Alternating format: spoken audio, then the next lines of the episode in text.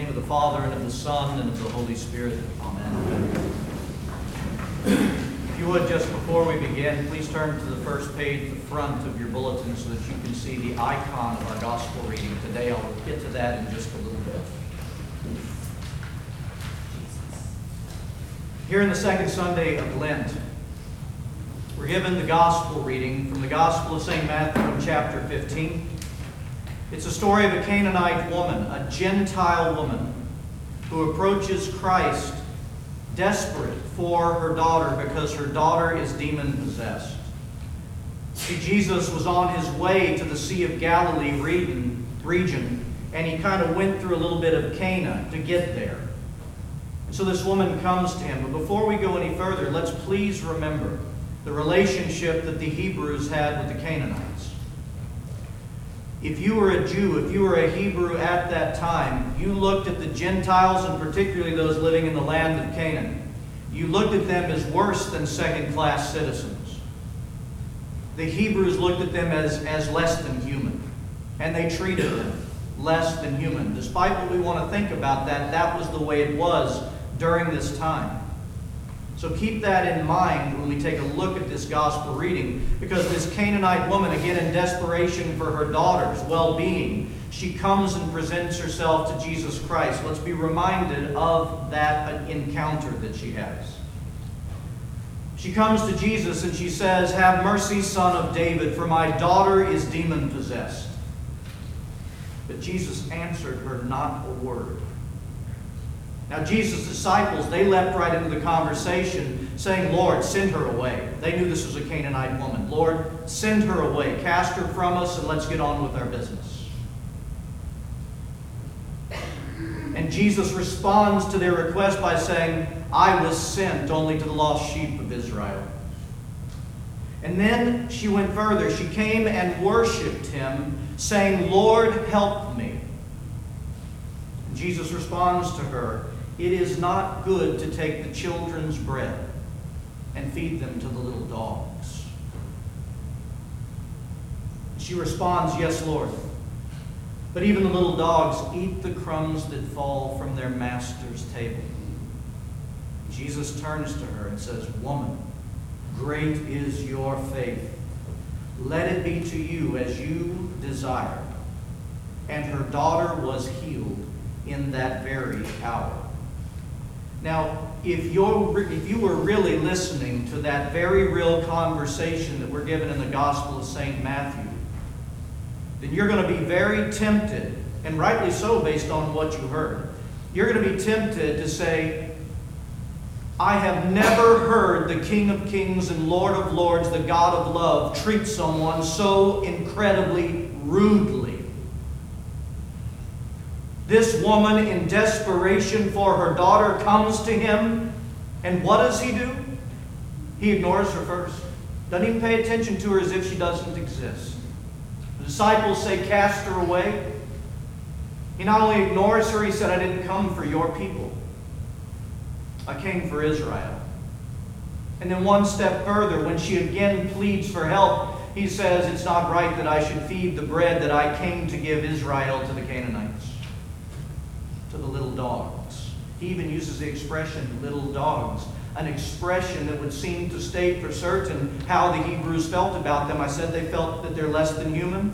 He calls them little dogs.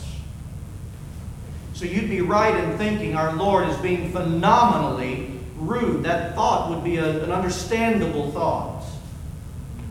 But if we look closely at what just transpired, we are going to see that the great physician, with precision and wisdom, knowing full well his patient, is drawing her more and more with every either ignoring action or statement that he makes to her. He is drawing her nearer and nearer to a greater desperation so that she is prepared to get the revelation of who he is. For his ultimate desire is not only to reveal himself to this woman, but his ultimate desire is to heal that daughter. There is a late 5th century monastic, Epiphanius, And Epiphanius taught this. He said, the woman besought the Lord on behalf of her daughter, but he did not answer a word. It was not that the Lord was unwilling to heal her, but that he might draw forth from her an even greater faith and humility. Our Lord Jesus Christ knows each and every one of us, his children, and he knows precisely how to, by grace, bring us from where we are to a much more healthy and greater desperation in our lives for the experience of him, so that our soul, the soil of our soul, is prepared to receive that seed. In other words, the God who created us knows how to save us, and we all believe that. This is exactly what transpires. And isn't it interesting that the Lord would perform this very same relational ministry with another Gentile woman? We talked about it in Sunday school a few weeks ago from the Gospel of St. John in chapter 4, the woman at the well.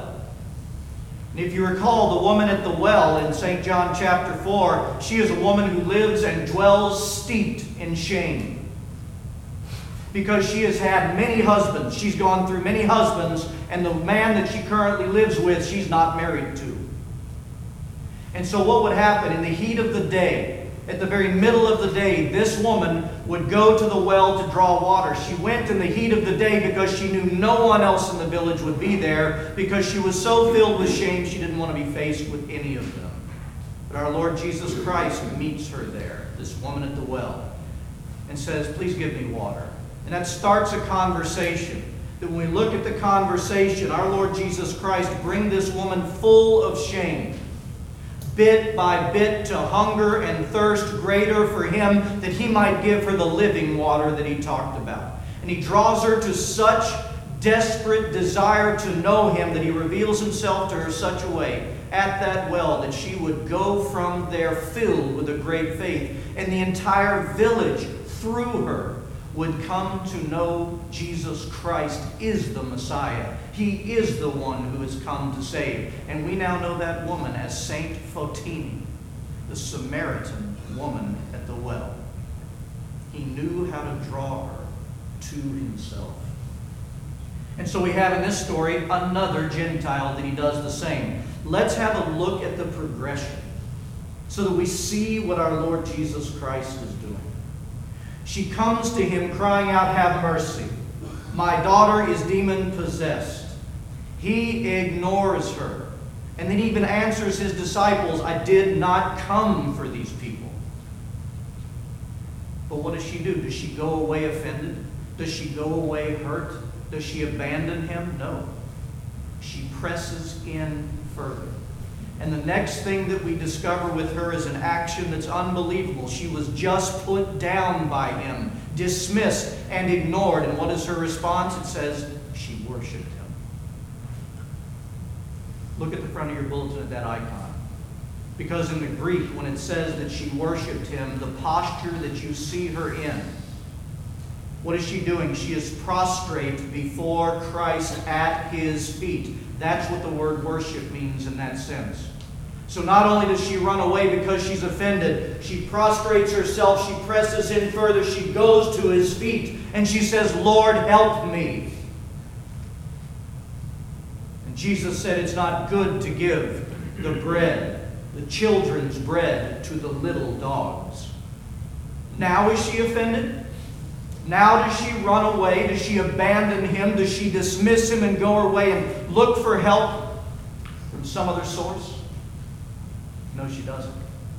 Once again, the words of Christ bring about in her another step forward towards him as she makes the statement that even the little dogs receive the crumbs from the master's table. Do you see her humility? She's not even saying, call me a child. She said, even the little dogs, me, even the little dogs deserve the crumbs or can get the crumbs from the master's table. You know what she's really saying? She's really saying that even those that are deemed less worthy by others, they're worthy to get the smallest portion of the good that God gives. She she is moving more and more towards him in a desperate plea to receive from him on behalf of her daughter. You see what he's done? Knowing the heart of where this woman is when she first came to him.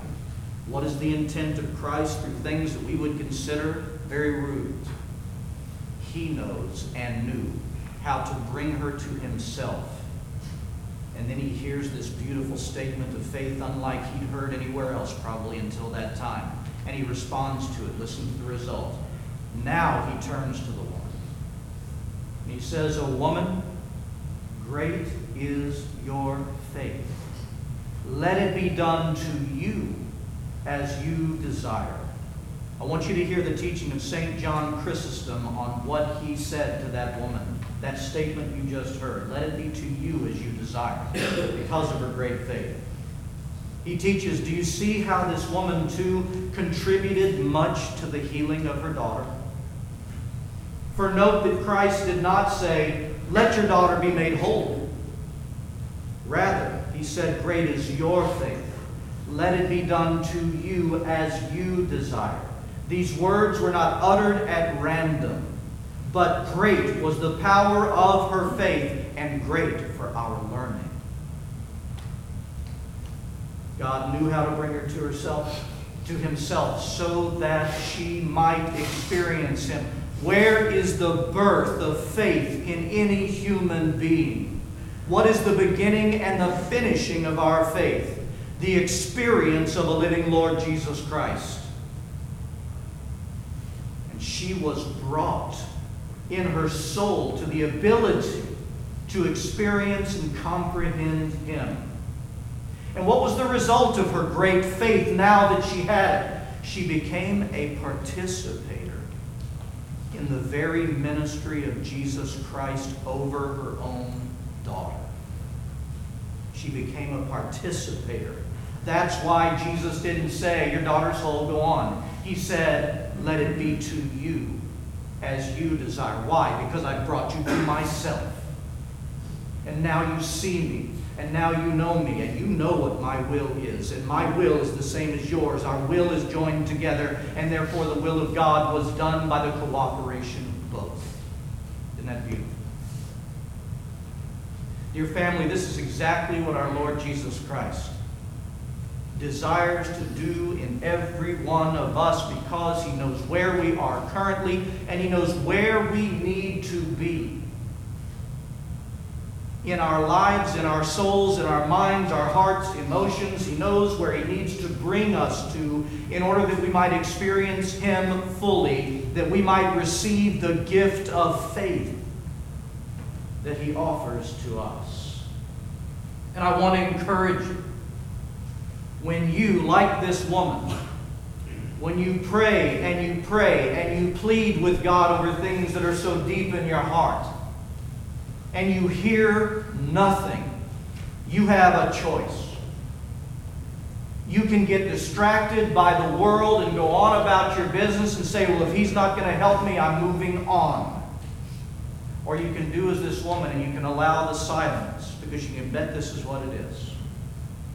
You can allow the silence to well up in you a greater desperation to press in even further towards Jesus Christ and continue to pray and continue to bang at the doors, so to speak, with the requests that are so dear to your heart, because through that process, the grace of God by the Holy Spirit is so active within every one of us, churning up the soil so that we can receive the seed of the experience of God in our lives, to the end that we might be granted the same faith as a gift from God that this Canaanite woman, by the experience of Christ, manifested in her own life, that great faith. To what end? That we might become participators like her, participators with our Lord Jesus Christ, that our will might be joined to him, and that we might be joined to him to participate in every ministry he intends to do in and through us, that he might say those words to us, great is your faith, let it be done to you as you desire. Are these not the words that we hear in the Gospel of St. John in chapter 14 when Jesus taught this? Most assuredly I say to you, he who believes in me, the works that I do he will do also, and greater works than these he will do, because I go to my Father. And whatever you ask in my name, that I will do. How can he say such a thing? Look at the Canaanite woman. Whatever you ask in my name. When God grants us the gift of the revelation of himself that produces in us such great faith, I say again, we are now joined to him. Our will becomes his will. Therefore, whatever we ask in his name, now postured in who Jesus Christ is, joined to him, whatever we ask in his name, it will be done. Why? Because our will is his. His will is ours. That my Father may be glorified in the Son, he says. If you ask anything in my name, I will do it. And all of you parents out there, many of you have talked to me, and I speak to my own heart. Any of you parents who so desperately pray for your children that have gone off the beaten path of righteousness, that have gotten themselves into something that they should not, and you have been praying for them and praying for them and praying for them, don't let the silence bother you. You keep pressing in further in desperation with the plea of love that you have for your children. Because God's wanting to do two things. Make no mistake, he is wanting to draw your children back to himself. But also make no mistake, he wants to draw you near to himself. That he might give you the gift of himself. And you might receive great faith. In the name of the Father, and of the Son, and of the Holy Spirit.